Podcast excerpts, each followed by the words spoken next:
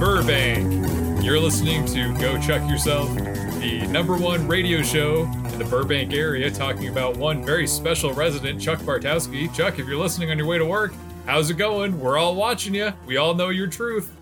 My name is DJ uh, DJ Crazy Chris here, and I'm joined as always by uh, DJ. What is your name? That is, I Uh, forget. I'm I I really want to call myself The Rock, but I think that one's taken. Um, I'm DJ Erin Rip Roarin' Rapids Arata.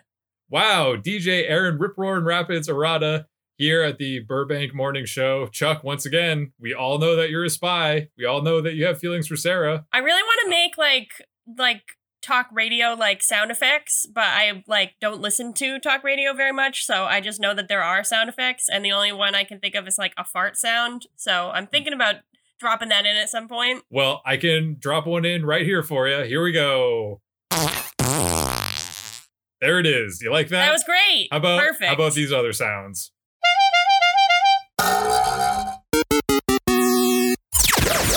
Longhorn. We should just change the name of the show to Go Ra- Zoo Radio yourself. Zoo Zoo FM. I don't know. Morning Zoo. That's what they call it. Morning that- Zoo. Oh, okay. Uh, anyhow, you're listening to Go Chuck Yourself. This is a podcast, not a morning radio show. My name is Chris Gillespie.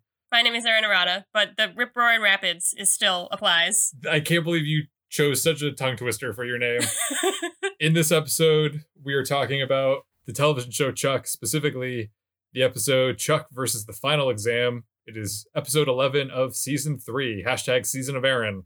And it is uh it is an episode. We're gonna talk about it in just just a second, but there's some other stuff going on in the Chuckiverse that I would like to bring to your attention first. yes, very important stuff. very important. Maybe you haven't seen it, maybe you have.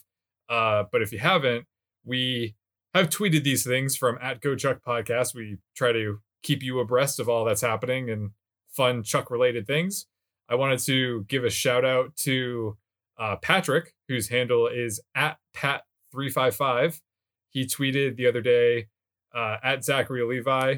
Uh, he said, My 14 and a half year old Border Collie is a huge fan of Chuck. When he is feeling down, we put on an episode of Chuck to cheer him up. He is a lifelong fan. His name is Casey.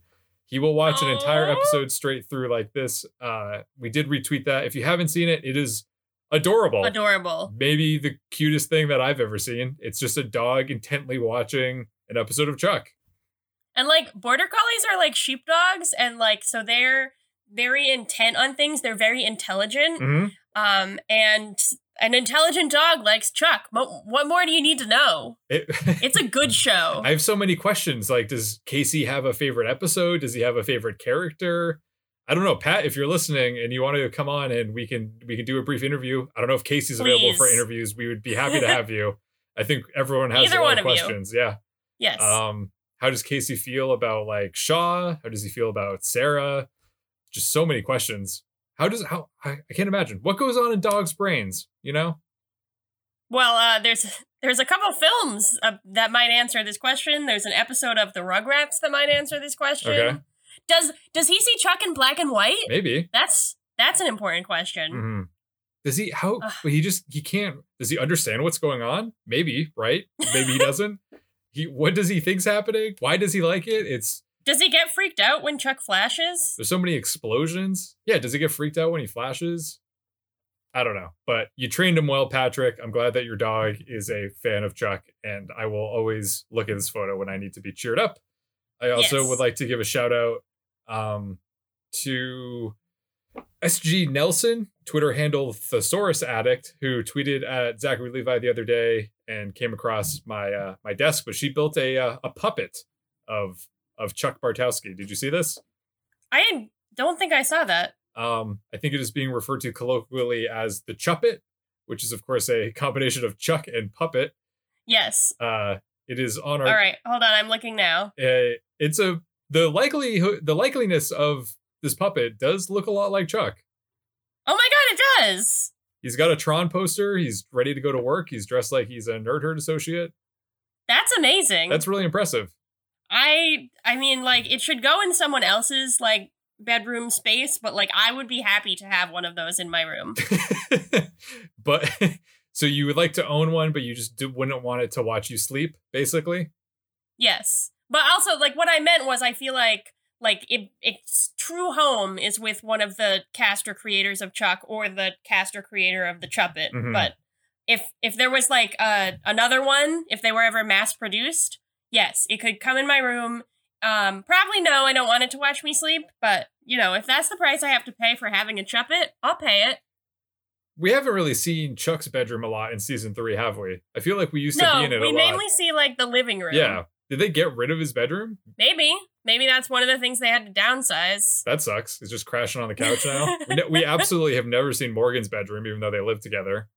No, I would li- like. I actually I don't really want to see Morgan's bedroom, but I'm like kind of morbidly curious about it. Mhm. I guess we did see it when he slept with uh, Carina. That's true. Well, we did see it. We also saw it the night that um this was his old bedroom, Mhm. but the night that Big Mike and Morgan's mom were having some fun together, we did see Morgan able to hear that through the walls. True. Yes, Bologna. So- we haven't seen Bologna either. Yeah. So many. I know. It's been We miss Bologna. it's been a good season, but the heart wants what it wants, as Big Yeah. Mike would say. Yes. Do you know something really interesting? I've been reading up on like reviews of this season, Mm. and people put when they write Big Mike's name, they'll put like big in quotation marks as if big is the nickname. So it's just like Big Mike.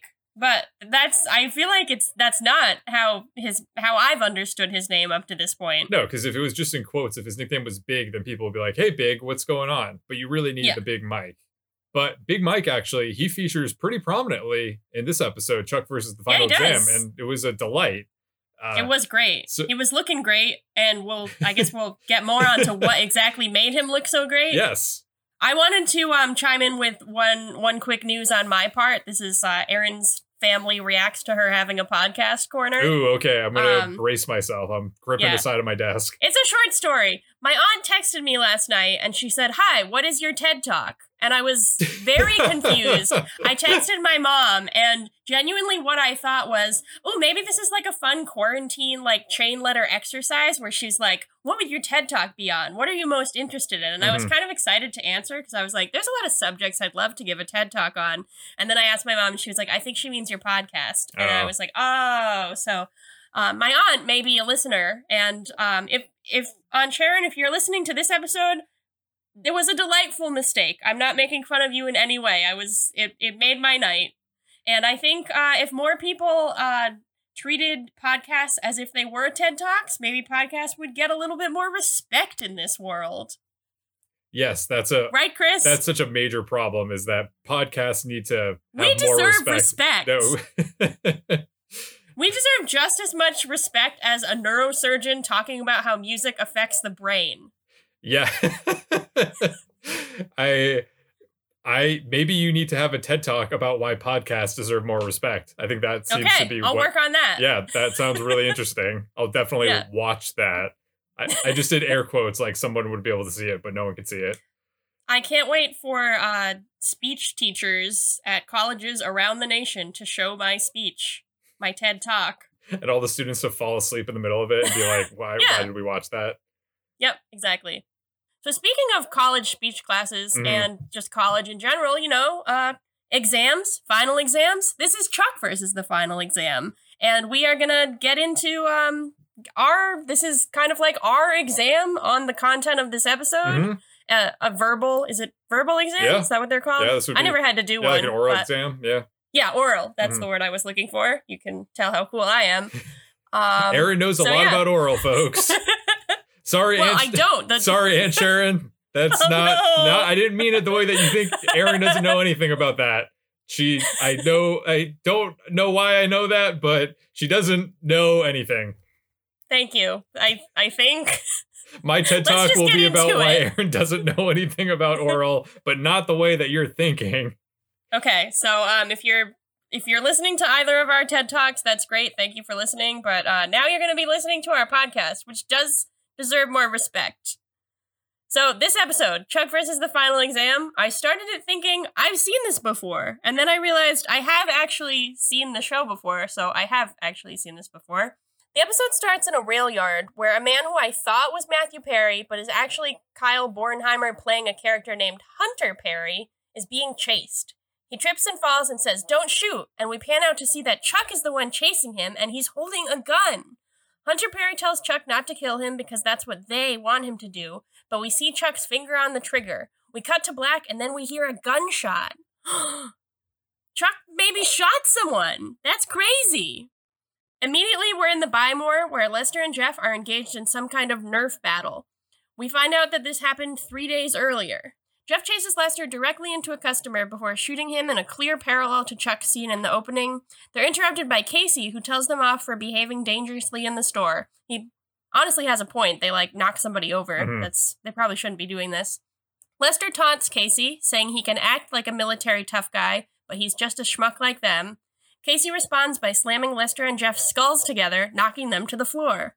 It was nice to see. I mean, I don't condone violence, but it was nice to see, like, you know, conking some heads. Well, Casey's probably very upset. This kind of hits too close to home because now he is just working at the Buy More because uh, Beckman fired him and turned him into a civilian. Yes. Chuck rushes over to stop Casey from inflicting further damage and says they have to get Casey reinstated before he actually kills someone. We also get a line where Casey says baby steps and Chuck says more like baby kicks to the groin, which is so clunky and weird, but I loved it. Chuck says he's going to tell Beckman that he'll quit unless Casey is reinstated. Casey says he made his bed and now he has to lie in it, which is fair, except why is Casey still working at the Buy More? I guess the job market is really tough, but like I he has experience. Like I feel like he could get a job as like a bodyguard or like a bouncer or something.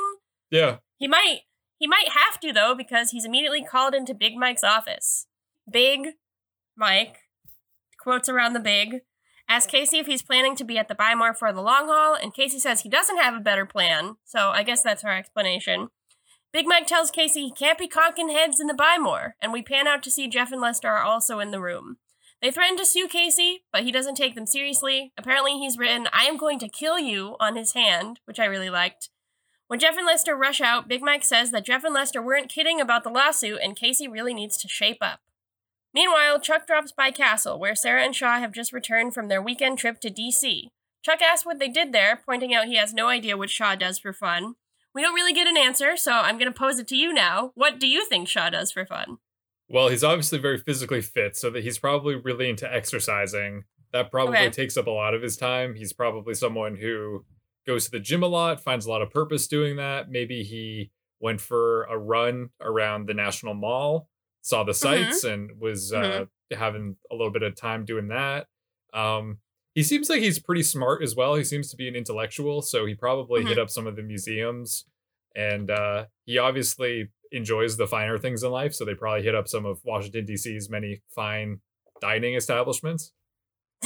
Is this is this a commercial for DC? Washington D.C. Do you think he got um do you think he got like the freeze dried ice cream from the Aerospace Museum? Uh, he doesn't really seem like someone who would put up with that. He'd probably feel like it's disrespectful towards people in the NASA or the astronauts that it's like that. He'd be like, "This ice cream is for the astronauts. We need to save it for them." Like, okay, that doesn't really make sense, but I guess that's pretty self righteous of you. A true American hero. He is. Sarah tells Chuck they were in meetings discussing Chuck's future, and we find out what exactly that means when Beckman appears on the screen and says they're sending Chuck on another solo mission that will act as his final spy test. If he fails, he'll go back to civilian life, but if he passes, he'll be sent to Rome as a full time spy. But he'll go alone while Sarah and Shaw go to DC. This honestly feels like a win win for Chuck, like considering what we've seen from him so far in previous seasons. Mhm. But the only issue is that Chuck's concerned that Sarah's being sent somewhere else, um, because you know he he loves her. So I guess you know it's not a win win for him. It seems like the the thing that should happen if he fails is that he'll like get sent to live in a bunker because that was always the threat. I don't know why that threat went away. Yeah. Um, because that's like a little bit more incentive on him to pass the test. Like if he just gets to go back to his normal life, he wanted that before. Mhm. So Yeah, he's very excited about potentially getting the job in Rome. yeah, And because his cover is going to be a millionaire industrialist and he's yeah. I going to mean live that in a villa. that sounds pretty fun so yeah, to be honest. that sounds pretty fun. But I also found myself wondering, like, you're still going away from your friends and family with for Yeah. no reason. So it's almost like point. you're gonna be in a bunker, but just a really Yeah. nice bunker. so yeah, I don't know. It kind of seems strange, but overall, Chuck is very excited about this, and it does seem to be a win-win in his mind. It's a good opportunity. So the next morning, Chuck wakes up and Sarah is in his kitchen. She gives him an envelope with a portable DVD player in it. I totally forgot those existed. Such a big deal. I know. It's so silly now, but it was like I can watch Yeah. DVDs on the go. yeah. yes, I can watch a DVD on an airplane. So she tells him this is how real spies get their missions in the field and then sits back to observe and take notes on what he does. Despite feeling weird about her note taking, Chuck gets his mission from the DVD player. Beckman says he has to stake out a hotel where a Russian spy is meeting with a CIA mole or an NSA mole. I don't really know. He's a mole. That's all you need to know. Um, Chuck has to figure out who the mole is and presumably like get a look at his face. Chuck tries to talk back to Beckman, but Sarah points out that it's a recording because it, it is like a, a portable DVD player. Then the DVD blows up, just like Mission Impossible, which I watched the other day. It was pretty good. Oh, did you watch the Mission Impossible before you watched Chuck, and then you saw the exploding thing, and you're like, ah, it's that again? I was like, ah, well, when I was watching Mission Impossible, I was like, ah, right, from Chuck. Ah, yeah. they borrowed that from Chuck. So Chuck points out that this is going to be his and Sarah's last mission together. He's pretty wistful about it. Sarah is less so, but I I think she's putting on a brave face. hmm She's probably pretty sad. And now I have to interject with a signature declassified scene provided by the box set of Chuck. the fine folks at Chuck. The fine folks of I was using my portable DVD player to watch this declassified scene. I was not. I do not know where my portable DVD I was player is. You know how cool I was as like a teenager, as a as a youth, as a 12-year-old, 13-year-old. I All right. was able to find a way to hook up a my PlayStation 2 to a portable DVD player. So on road trips in the car, I would be able to play PlayStation 2 in the car. That's on- really embarrassing and also kind of cool. I, I think we're going to be able to tell a lot about our listeners by whether they think that's embarrassing or whether they think that's cool. Well, I will then I'll just so I got the idea for this after I was playing GameCube in the car with a portable screen that I could attach to my GameCube and you could play GameCube on the go in your car with this screen that would attach to it. So then I was like, I want to do that on my PlayStation 2. So then I was able to to hook up my portable DVD player to that. Isn't that absurd? Isn't that ridiculous? That's, I mean, it's a lot of, because considering now we have things like the Switch, like it just is insane to me that you would have to connect one thing to another thing to mimic a third thing. and then you probably, you probably had to connect a controller to the DVD player. So that's like a third thing. Yeah. That's, that's wild. and then that will plug into the cigarette lighter in a car. Anyway, this is irrelevant. The declassified scene that I want to talk about is Sarah leaves the apartment plaza after talking to Chuck. Casey exits his apartment at the same time, dressed for work, and sees her walking away. We hear someone saying, Om, Om, over and over again. And Casey hears it too, and he walks around a corner and sees Devon meditating on a yoga mat. As Casey approaches, Devon opens his eyes and says, Don't. Casey asks what Devon's talking about, but Devon says, Don't make a crack about my meditating. I need to get Zen, bro. Stat. Turns out that Devon has turned to meditation to alleviate the stress he has about living next to Casey and Chuck. Devon then adds that he's been so wound up about uh, all the spy stuff and keeping secrets from Ellie that he, quote, almost took Ellie's head off while watching Top Chef the night before, which made me laugh really hard uh, because I. what do you think he did? I don't know. I we like Catherine and I are also watching Top Chef now. I'm like, was he upset because they had a like something happened in the show that he was upset about, or do they have a Were they trying to like mimic the chefs, and so he had a bunch of knives? I don't and know. He... Something sent him off the rails. Casey asks what Top Chef is, and Devon says, "quote It's something that shouldn't cause marital discord." Devon then says that Chuck is always telling him that he should feel safe, but he just doesn't. He then asks Casey if he should feel safe, and Casey says yes. Devon thinks about it for a moment and then says, "Nope, I still don't feel safe," and then returns to meditating. And Casey walks off to go to work. I like that. Well, good because there's a lot more Devon that was cut out of this episode that I will be Oh. sharing throughout the course Sorry, of our Devon. recap. Back in the Buy More, Big Mike has made it his mission to get Casey to change. Apparently, that entails introducing Casey to a tailor named Clarence, who is going to, I guess, make Casey a suit. Casey is dubious about how this will change him as a person, but Big Mike insists. We move on to the hotel stakeout that night, where Chuck is looking good, if I do say so myself. Sarah enters and compliments him on his setup, which prompts Chuck to bring out one final briefcase packed with sizzling shrimp, Aw. champagne, and a classic iPod, which I feel like I expected you to say ah about that part, but I can't tell if Chuck is trying to come on to Sarah with the suitcase or he's trying to come on to me. Because either way, I think it's working. He pours them both champagne, and we see Sarah looking a little surprised and dubious. Of course, Chuck isn't supposed to be drinking on a mission, which is something Chuck seems never to have learned. He also puts on music and tries to strike up a nostalgic conversation about their first stakeout in the sizzling shrimp episode. He says, You know you're going to miss me in DC, right? Which is honestly a little aggressive and entitled for Chuck, and I kind of wish he had worded that differently, but Sarah is just kind of reacts sadly. Chuck asks Sarah if she and Shaw will be living together in DC, and she says it's different, which isn't, I mean, that's not really like an answer to that question, but that's fine. He asks, different than what? And she says, then with you. Chris is making a face. Well, this it goes from being like a very awkward date to being like a really nice date all of a sudden. Yeah, And I Yeah. like the awkward date felt like the acting was so good in that because I was like, yep, I recognize this. This feels like many dates that I've been on personally. But none have turned around so well as uh as Chuck's date goes. I didn't expect to go back to the home theater room tonight, but uh, I guess we're there. Yep, so many talking about his failures in dating. Before Chuck can say anything else, his phone rings and he pauses the music. Shaw demands to know why Chuck hasn't put in his earpiece yet, so Chuck pops that in. But once Shaw's off the line, Chuck just goes right back to trying to talk to Sarah. While she does her actual job and keeps an eye on the hotel, Chuck pours out his heart, saying he's been wondering about his decision in Prague, and if he passes this test and becomes a real spy, they won't have to choose between the job and their relationship. They can be together.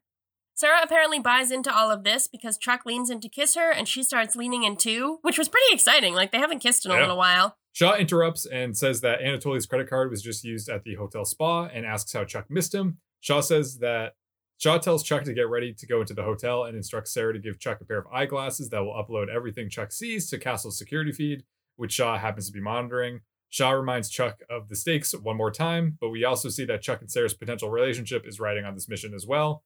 Chuck puts on the glasses and says to Sarah, This isn't over. Or, in the words of Chris Daughtry on his multi platinum hit, It's not over. It's a good song. Chuck enters the spa portion of the hotel and speaks to the clerk at the front desk. Chuck tells the clerk that he's looking for his Russian friend, who he goes to spas with. And the clerk is unfazed by this and says that he believed the party just checked in, and Chuck will have to pay the daily fee of $100 to enter. And Chuck's all flustered. Chuck asks Shaw, Shaw through his watch if he can expense the fee, and Shaw says, Pay it, Chuck. That was a pretty good Shaw. I know $100 is nothing to sneer at, but the CIA has compensated Chuck enough, right, for him to be able to take a $100 hit. Like Chuck should be able to float a $100 at a at a sp- the spur of the moment, right?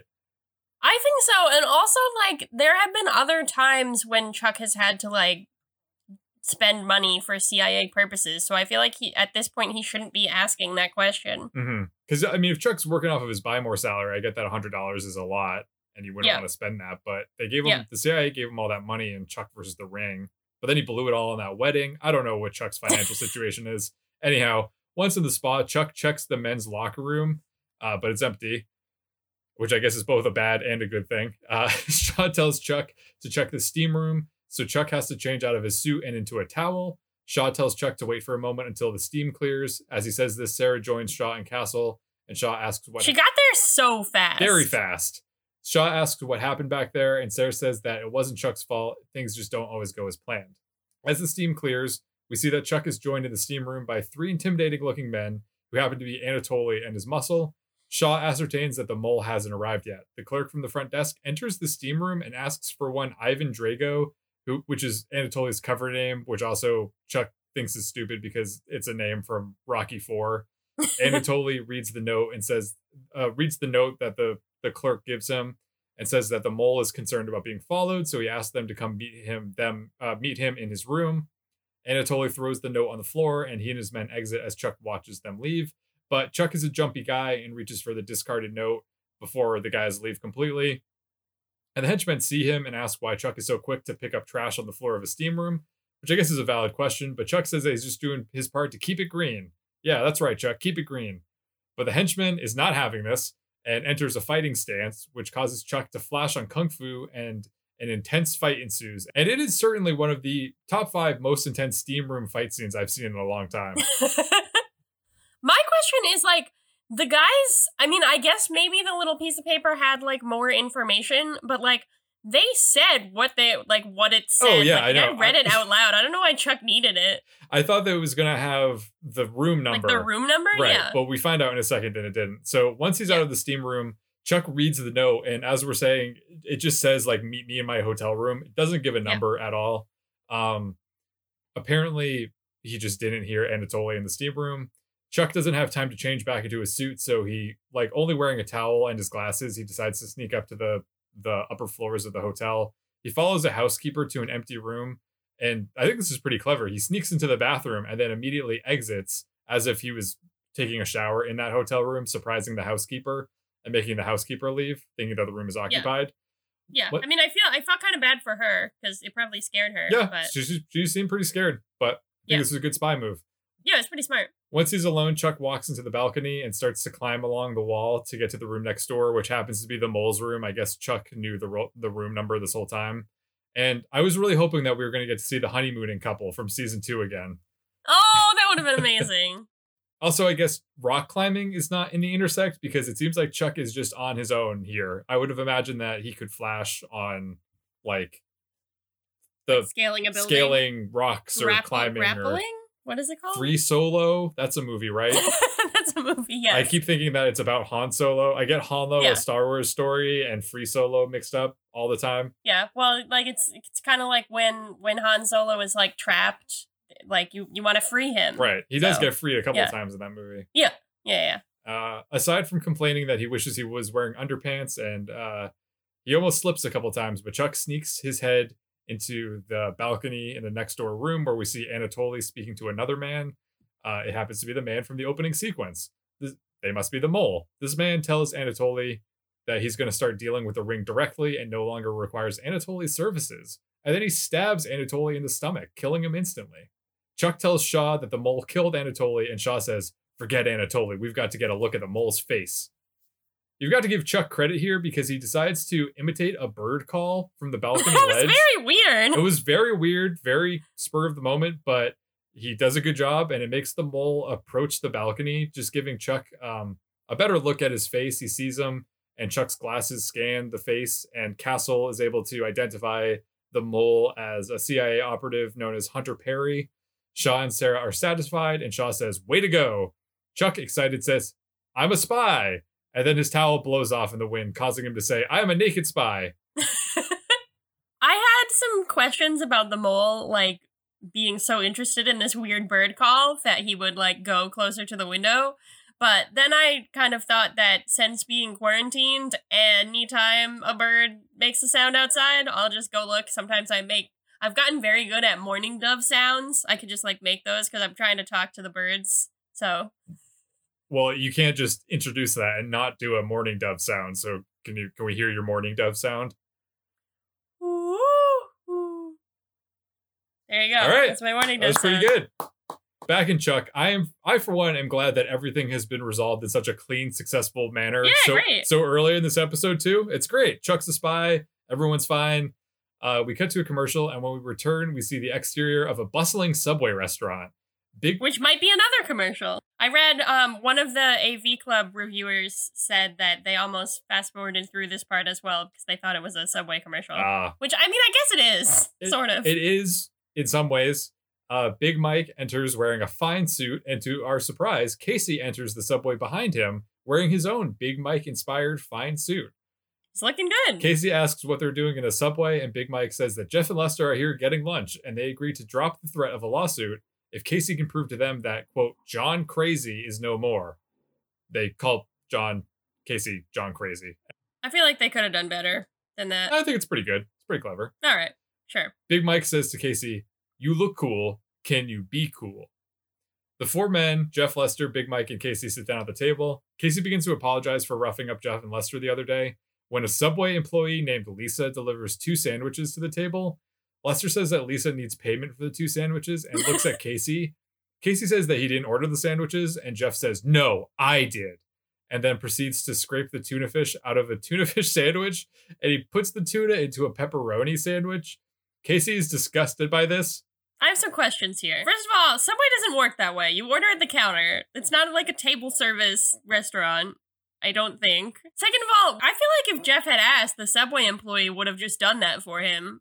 Like if he said, "I want tuna with pepperoni on it," they'd they'd be like, "I don't give a fuck." Sure, Well, I know you know how some people are. You may just want to do it yourself. You might feel more comfortable. that's true. But now he has all this extra like tuna-ish bread. Like I'm sure he'll eat it later. I'm sure he can have a that's snack. fair. Okay, sure. All right, go on. Just as Erin is disgusted about this, Casey is disgusted by this as well. And Lester says that apologies are uh, about more than just words, and oftentimes they're about money, which is what this is. Lester and Jeff want Casey to pay for the sandwiches. Casey smiles and takes out his wallet and hands Lisa, the subway employee, a 20. And Lester tells Lisa to keep the change.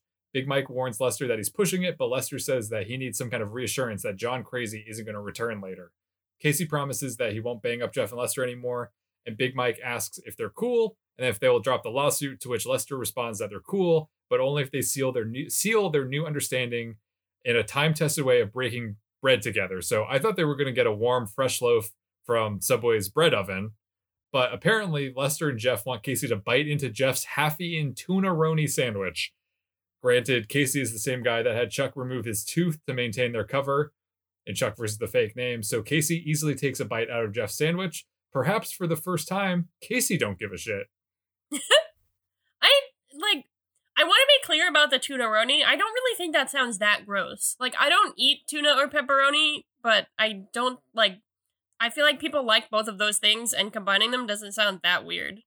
Elsewhere at the Orange Orange, Chuck enters with a spring in his step and asks Sarah, who is cleaning the counter, uh, when he can expect his International Spy Union card. Sarah says that he did a great job the previous night at the spa and asks Chuck if he would be free for dinner that night. She asks him if he wants to go to the restaurant Tracks, which is located in Union Station. Chuck agrees right away, and Sarah tells him not to be too excited. Chuck says that he's as cool as ice because he's a real spy, and then exits the Orange Orange while pumping his fist like a train conductor and honking. Choo choo! Choo choo. At the Buy More, Big Mike tells Casey that he made him proud. Casey says that it feels good not to be so wound up all the time, and Big Mike says, Subway can soothe the tummy and the soul. Chuck approaches and asks what's going on, and Big Mike says that Casey is a changed man. Once Big Mike leaves, Chuck tells Casey that he is also a changed man. He confides in Casey that he passes for a solo spy test. Casey questions this, but Chuck says that he's passed with flying colors and wanted to give Casey a thank you present for all his help. Chuck hands Casey a box and says, I don't think Castle will miss it. Casey opens the box and it's a handgun. Not that it needs to be like wrapped in anything. I don't even think there's like tissue paper in the box. It's just Nope, like a just gift gun. box with a gun in it. Typically, this would make Casey happy, but he pulls Chuck aside and asks him if he knows that it's a uh, felony to steal a weapon from the federal government. Chuck is unfazed, and Casey says that it was a very thoughtful felony and holds on to the package. Chuck is unconcerned as he says that everything is going so well. Chuck explains that he's going to dinner with Sarah that night, and Casey asks Chuck if he's certain that he's completed his mission. Chuck says that he is, and Casey tells him just to be careful out there and to be ready for anything. Chuck exits casually, and Casey watches him leave somewhat concerned. We then get another declassified scene. Let's check in with Devon, see what's going on. I was wondering. Chuck returns to his apartment and finds Devon practicing yoga in the courtyard. Devon is clearly in the zone, but then Chuck yells at him and says, Hey, sorry to interrupt. And Devon says, You and John are really bent on messing with my chi. Chuck apologizes and says that he didn't know there was chi to be messed with. Chuck says he just wanted to give Devon the good news that Devon won't have to be worried about Chuck's spy life anymore. Devon asks what asks Chuck what that means, and Chuck says that he's got a promotion and explains that he's going to be moving up and out, and soon he will be far away from Ellie and Devon, and Del- uh, Devon won't have to worry about being in harm's way. Devon gives Chuck a hug and says that they'll miss Chuck, but it's for the best. Chuck then says that he thinks that he and Sarah might get back together too. Devon is happy and gives Chuck a double fist bump, one for the job and one for the girl. I like that because I feel like um in uh in the next episode, I think that there's a lot of like chatter between Devon and Ellie about how Chuck is leaving, and I didn't know exactly how they knew that. So this makes sense as explaining that Chuck had explained himself to Devon. Yes, but not to Ellie, and I will be getting to that in a moment. Oh, great. Okay. Exciting. Not in a moment, but a little bit later. Uh, in Castle, Sarah and Shaw are talking, and Shaw says that he's going to have Perry the mole meet Chuck at Union Station that night. Sarah asks if Shaw wants Chuck to arrest him, but Shaw says no. He wants Chuck to kill Perry for Chuck's red test. Uh, red test is like when you kill someone as a spy for the first time. Sarah says that she doesn't want to be a part of it, and Shaw will have to go with Chuck instead. Sarah says that she doesn't even know if she wants Chuck to be able to kill, but Shaw insists that Chuck needs to be able to kill in order to be a spy. Sarah points out that Perry could kill Chuck if Chuck hesitates, and Shaw reminds her that that's why she'll be there to protect Chuck if things go south. Shaw says that if Sarah tells Chuck to kill Perry, Chuck will do it. And I don't know, this I feel like this scene probably took place before Chuck and Sarah talked in the Orange Orange. Do you think so? Well, because it's just like Chuck's all excited about going to dinner with Sarah, but she's like, don't be too excited. Like she clearly is withholding information. And it seems well, like she's I, withholding I just this. assumed I assumed that she knew that the test wasn't over, but not that she knew that the test was Chuck killing. Like I assumed she thought he was just gonna have to arrest him. Oh, okay. Yeah, I don't know. that She- was my it- assumption. It, seemed pretty loaded. It seemed a little bit heavier than it seemed like Sarah knew what was going to happen, but That's fair. I don't know. Maybe she suspects. Later that evening, Chuck arrives at Union Station and finds Sarah sitting at a table by herself. Uh, she's wearing very fancy clothes. Chuck sits down and compliments her, and uh, Chuck is just beaming. He's so happy. Chuck apologizes if he came across too strong the night before on the stakeout, but he just wanted to let her know how he felt with everything that's going on between her and Shaw. But then Chuck realizes that he needs to thank Sarah for her help, but Sarah asks him not to say that and then tells him that he needs to just stay calm. Chuck asks if Sarah has a surprise for him, and Sarah says that it's something like that. Sarah then hands Chuck another blue envelope like the one before and says, Your mission isn't over, Chuck.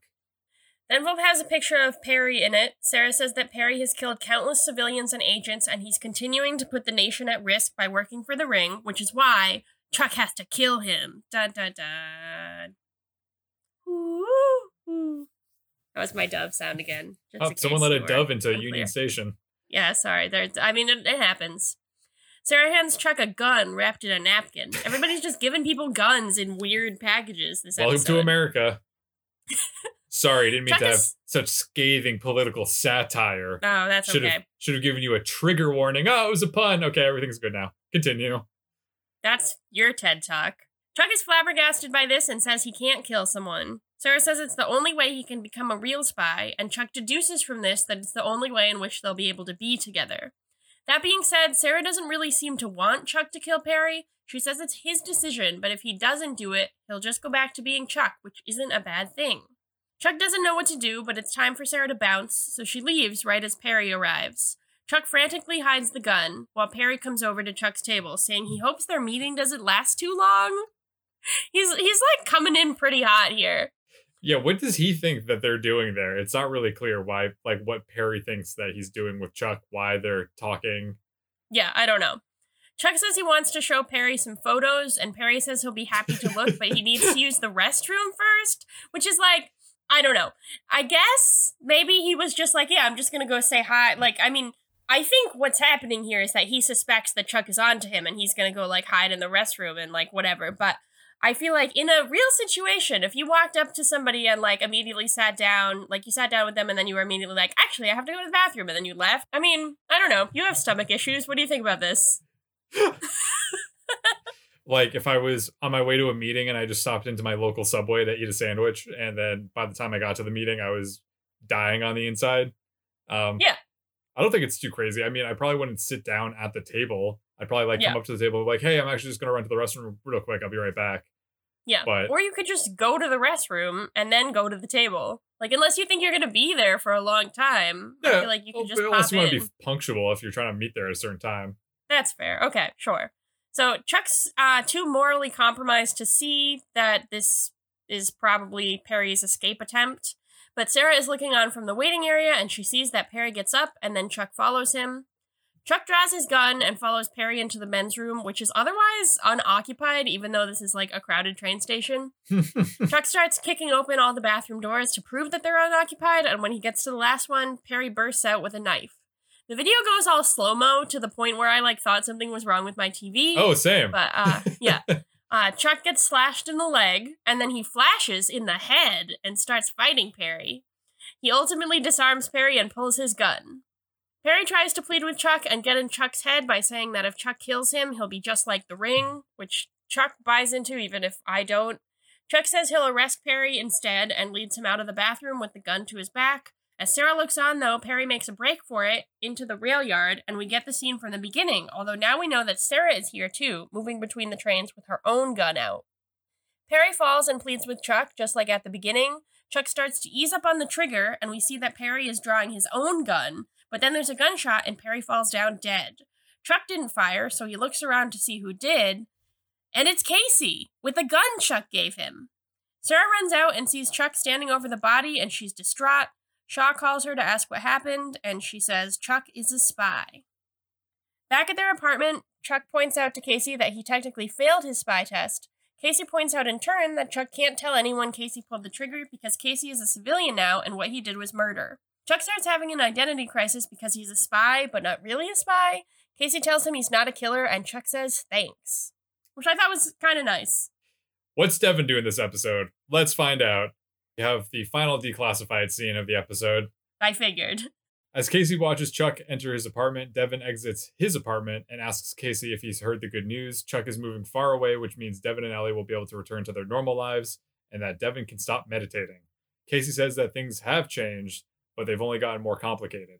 Devon is incredulous and says that he can't take this anymore. He says that it feels like it's never going to end, and Casey says that it won't. Devon asks Casey what he means, and Casey says that Devon and Ellie need to get out of Los Angeles. If Devon wants out of the spy world, he and Ellie need to just disappear. Casey says that he knows Devon doesn't want to hear that and apologizes for the rough news, but then says that when Devon is ready to disappear, he'll help him do it.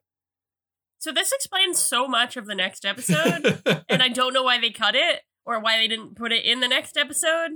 I feel like they used a lot of there's a lot of action sequences in this one, more action sequences mm-hmm. than normal, and there's mm-hmm. the chase scene. So all of that is just time that they would have to use. I yeah. I feel like they would have to cut out the Devon stuff to allow for those more, which I mean that's I, I thought was a good choice. I I agree with the decision. I don't know what Casey is talking about though. Like, why are they unsafe? Like, if Chuck is gone, like, why do they need to disappear? Why now? I don't know. Well, because it's like if I don't know, it's the same thing with like superheroes and like when someone finds your secret identity or they find your loved ones, then they can get them. Like if Chuck's in Rome and someone finds out like who's this guy and they found like, oh, he has a sister and a brother-in-law in Burbank. Yeah, okay, I guess that's fair. Mm, Chuck, meanwhile, goes into his own apartment to call Sarah. She doesn't pick up, but he finds another envelope on his table, and it has another portable DVD player, as well as an ID and a gun. I I point out here the government must be going through so many portable DVD players if they just keep sending them and then blowing them up. I know it's that's crazy. It's very it's very unsustainable. It's not yeah. cool that they're just blowing up electronics like yeah. that. Beckman says that she sent Chuck a plane ticket to DC for his final induction and it leaves that night. Chuck tries to call Sarah again, but she declines his call. We see her talking to Shaw about how she didn't think Chuck would really kill someone. Shaw asks if she's still in love with him, and she says not anymore. She tells him about her own red test, where she was asked to kill a woman with nothing more than a photo. She says it was the worst day of her life. Meanwhile, Chuck gets a knock on his door. He thinks it's going to be Sarah, but it's an agent there to bring him to the airport. Now he's a real spy. The end. The end. And that is Chuck versus the final exam. Did he pass? So, or did he cheat? I, Sounds like he cheated a little bit. Casey helped them cheat. Yeah, cheating. Cheating is bad, kids. It's very bad. Don't do it. I mean, I guess maybe there's maybe there's some circumstances in which it's like it's okay. I don't know. Maybe it's morally maybe there's like gray areas, but generally cheating is cheating on your exams not as good. Mm-hmm. Not that good. Pretty uh pretty heavy end to an episode. Lots of yeah. action. Sarah's very upset. Chuck is a spy, but not really. Casey is helping, offering to help Devon disappear completely. Yeah, well, we, I mean, I didn't see that, but that's, no, no, that makes sense. But I saw it. Shaw, you know, Sarah says that she's not in love with Chuck anymore, which means that she yeah. was. Yeah. Sarah had a red it's test crazy. that we got to see. Killed this this woman who she thought was innocent. I have I have a sad thing to note here. Sure. Um apparently I I haven't seen I've only seen one episode after this so far, so I can't say for sure that this is true, but according to Wikipedia, this is the last episode in which we see the orange orange, and also the last episode in which we see Sarah in her orange orange uniform. Really? So that's pretty crazy. That is crazy. It is. The, I don't know if ever. I don't know if it means in the season or yeah, in the series. Um, I guess we'll have to see because I know Castle continues to exist, but I don't remember if the Orange Orange does or not. Mm-hmm. Yeah, no, I kind of feel like it's the end of an era with that, just like Yeah. uh, the end of Chuck's spy missions. Yeah. Well, Can we can we have like a quick conversation about like some um the AV Club review that I read pointed this out, but I also like I was thinking it like it's kind of a weird double standard. Like I know like Chuck is kind of like the audience surrogate and who we relate to and like his innocence is part of his character, but Mhm. also like I I guess I get like what the characters of like Casey and Sarah are thinking, like sort of, but I feel like I don't know. I feel like when I first watched this, I absolutely bought into the fact that, like, oh, if Chuck had killed someone, he would be morally compromised and he wouldn't be the same person. And I was on Sarah's side why you wouldn't love someone who had killed someone. But also, like, we as the audience still love Sarah and Casey, and we see them kill people like multiple times. Right. And we know that they've killed like dozens and dozens of people. Like, so again, I kind of get where Sarah is coming from, but it's also like, it's it's very weird and it's a very like weird perspective on a show about spies and like how like they can't i don't know it's it's kind of weird because then it's also like Sarah is drawn towards Shaw, but Shaw presumably has also had that kind Yeah. of violent past, and it, Yeah. it is a weird thing because it's like it's like well you you're fine with Shaw killing people presumably, or maybe you're Yeah. not, but like maybe she's not cool with any of it and she's just doing it because she has to, and she doesn't. yeah Chuck doesn't have to, so he shouldn't. yeah. I think the shaw thing like i think that sarah's motivations here like sort of like they're complicated but they make sense. But i don't know the show's feelings about like death and murder and whether it's okay or not and whether it's okay for chuck to do it and like i i don't know. I don't remember if chuck ever kills anyone or if he gets out of like out of the spy business with his like morality intact but i just think it's interesting that we have so many characters who do like kill people on the regular and like it's just this one instance in which it's portrayed as so bad hmm Well, I know two people who kill things on the regular, and it's you and I in our segment Chuck Mary Kill, where we uh, pick one part of this episode that we'd like to marry and one part of this episode that we'd like to kill. So my Mary, I um, it's it's a short one, but I loved when Big Mike was first uh, reprimanding Casey, and he said, "You can't be conking heads in the Buy More. It's the Buy More." I just like I really laughed at that line, just like the delivery and also um the just the line in general. You can't be conking heads in the Buy More. you can't. It's just too much. You can't It's do not it. done. There's you can get away with a lot of shit in the buy more, but you just can't but go around that. cocking heads. no. Um, my Mary is also, I guess, the Big Mike B plot. I really enjoyed the subway scene. Uh, I enjoyed Big Mike just trying to help Casey be cool, and I felt like the subway scene was this kind of quirky, weird moment that we really don't see often in the series. Like as I was watching it, I was like, I don't even feel like I'm watching Chuck at this point. It just feels so bizarre. Like a sketch show. Yeah, I appreciated how it gave Adam Baldwin a chance to explore different sides of Casey, like apologetic and hmm like trying to navigate civilian life. Um, Mhm. And uh, yeah, I mean, I guess as a subway sleeper agent, I experience a deep sense of comfort by entering a subway, which is typically followed by a deep sense of urgent discomfort. However, it was a a fun, memorable scene. Although I was wondering, were you thinking because in the opening scene when or not in the opening scene, but the scene where Big Mike has the tailor, and Mhm. he's he says that Big Mike has lost weight, Mhm. And Big Mike is holding a subway sandwich. Were you thinking, Yeah, I did. Okay, I did think there was gonna be like a Jared from Yeah. Subway kind of moment. or he's gonna be like, I've lost weight because I'm eating subway sandwiches all the time. I'm like, I'm glad. In retrospect, I'm glad that didn't happen, but I did think that that was it was gonna go that there. must have been there, Hopefully, ideally without a Jared reference, but or I guess he who must not be named. yeah, sorry. So for my kill, um, I I have some. I am dubious in some ways about like the death stuff that I was just mentioning, like the double standard. That Mhm. seems a little weird to me. But my main kill is, I like I get the Mission Impossible reference, but I feel like, and also I know this was like in the past, so maybe it was not like portable DVD players were like a little bit cooler at this time, like as as we've established. But I feel like they could have had some cooler tech than just like Beckman is on a DVD and then it blows up. Like it could have been anything that blows up if they want the Mission Impossible reference. But I thought it would have been cooler if they had like I don't know, like could they even comprehend iPads at this point? Like could have they have had like I don't know. I just thought they could have had something cooler than like a portable DVD player because first of all, that's kind of dated like at this point, and second of all, like we haven't seen a ton of cool spy tech this season, and it Mhm. would have been cool to see like, oh, they get their missions through this cool like glass thing. Like Chuck puts on sunglasses, and then Beckman's on them and says his mission or like something. And also, it would have been more sustainable. hmm Yeah, it's kind of So. um because they're like, this is how these are this is how real spies get their missions. They're like, Yeah. well, I mean, Casey and Sarah and Shaw get missions from Beckman and Castle on the TV all the time. Yeah. And like in real time. So Yeah. and does that mean Sarah and Casey and Shaw are constantly getting exploding DVD players that they're always disposing of? I guess so. Yeah, I don't know. For my kill, I think the declassified scenes actually shed some light on something and kind of helped me decide what my kill was going to be. I Okay. something didn't feel right during this episode, and then watching those declassified scenes made me realize that it is strange how on board Chuck is with potentially going to Rome by himself and leaving Ellie Yeah. and Morgan behind. Mhm. He has no reluctance at all. And there's Yeah. you, you would think there would be some kind of separation anxiety. Morgan is not in this episode at all. He's at a conference. Chuck No. doesn't see him. Yeah. Uh, Ellie also not in this episode at all. Devon Nope. originally was not in this episode.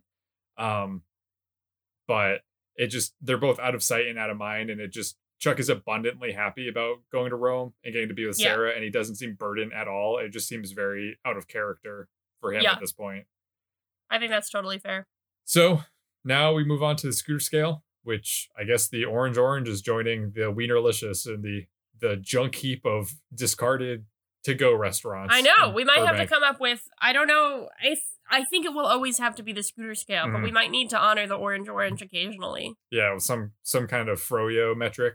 We'll we'll talk about it after the episode is over. How many corn dogs did you give this episode, Erin? I'm gonna um I'm gonna give it 4 Mm-hmm. I thought that it was a solid episode.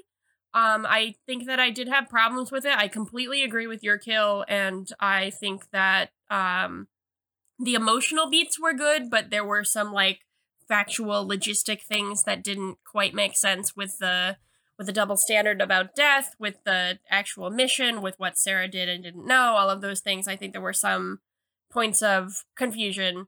Um, but I think that it was overall a good episode. I think that um, all the performances were really good, and I think it is pretty interesting. Um, like I I like that they found a way around. Like I think that it brings up some interesting uh, identity crisis issues where like Chuck is a spy, but he actually didn't kill someone. I think this is a weird test logistically because like I feel like from what we've seen, like Sarah and Casey have had to kill like dozens of people per episode, like in some of these fights. So if your test is you just have to kill one person, like I, I, I don't know. I feel like Chuck should have had to kill more people. Is my point. Just make Chuck kill more people, and then I'll give you five corn dogs. But yeah, I thought it was a good episode. I didn't think it was perfect, Mhm. so four corn dogs. I'm a little bit more generous this time around. I'm going to give it a 4.5 out of Cool. 5. I really enjoyed this episode. Even though there is significant plot stuff happening in this, I feel like it was a nice reprieve from the two previous episodes, which were just so dense, I felt, and Mhm. jam packed with drama and that plot development. I think Mhm. it had a little bit of a lighter tone at some parts with the subway stuff. Um, even the like the first half of the episode when things are going right, things are going good, things are okay, seemed like it was kind of nice.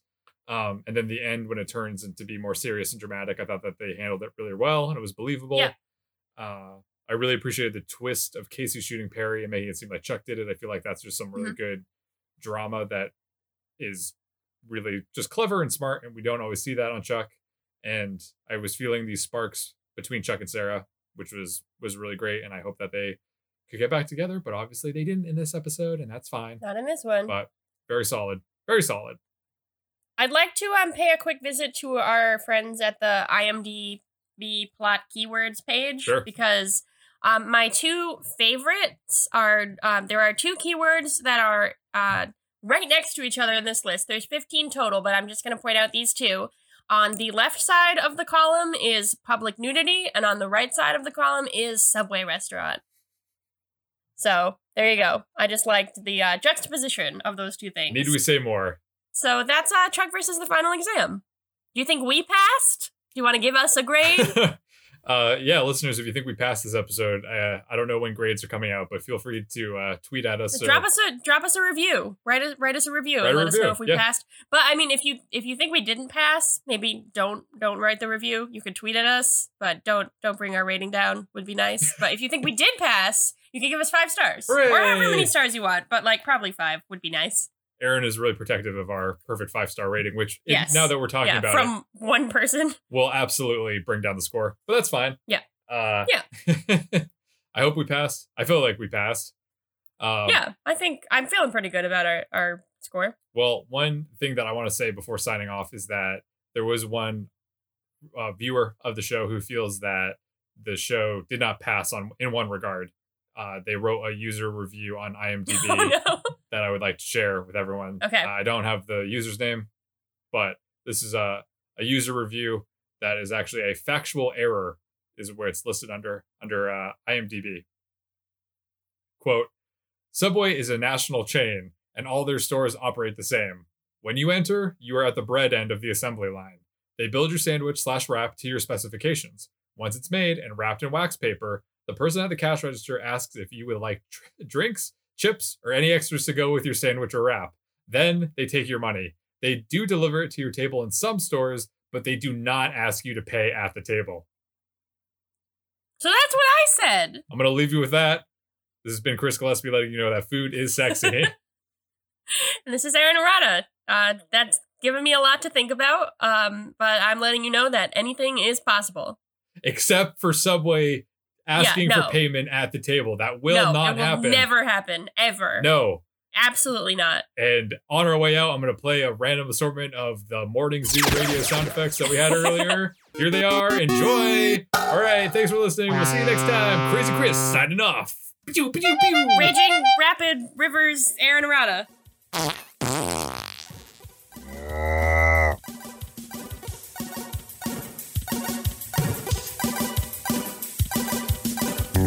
Thanks for listening. As always, a big thanks to the artist Hatakoa and the fine folks at freemusicarchive.org for providing us with our theme song, Warm Up. If you want to drop us a line, you can reach us at go chuck yourself podcast at gmail.com. Don't forget to like and subscribe to Go Chuck Yourself on your preferred podcast platform.